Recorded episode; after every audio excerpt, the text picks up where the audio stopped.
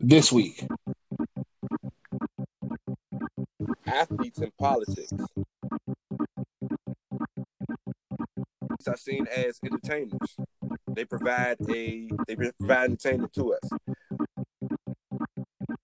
You know what I'm saying? It's possible. You you're definitely gonna say I might wild put all my money. You know what I'm saying? It's like, yo, you, are, you don't play no more. They-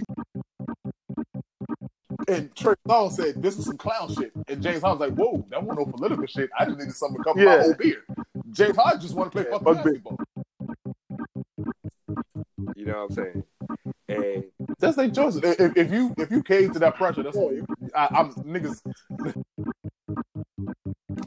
he's know, he's very conscious about Yeah, look up to him though. You I'm saying? That's her role model. You I'm saying? That's her role model. And her, she out there, her role model ain't out there, yo. That shit hurt her feelings, bro.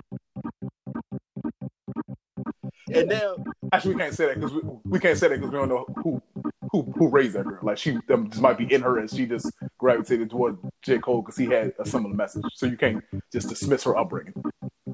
So, hey, get up Hey dog, I'm, hey dog, I'm sorry. Hey Hey, dog, fuck that shit. Hey, dog. I'ma dismiss- that hey, dog. hey dog, I'm gonna dismiss that joke, dog, because if her upbringing, Oh, never be the famous nigga. They Oh will yeah, they will.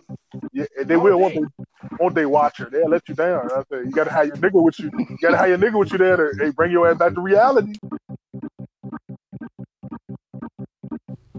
Click the link in the bio to listen to previous episodes. Also, follow us on Instagram at click underscore six podcast and on Twitter at click underscore six spelled out. Peace.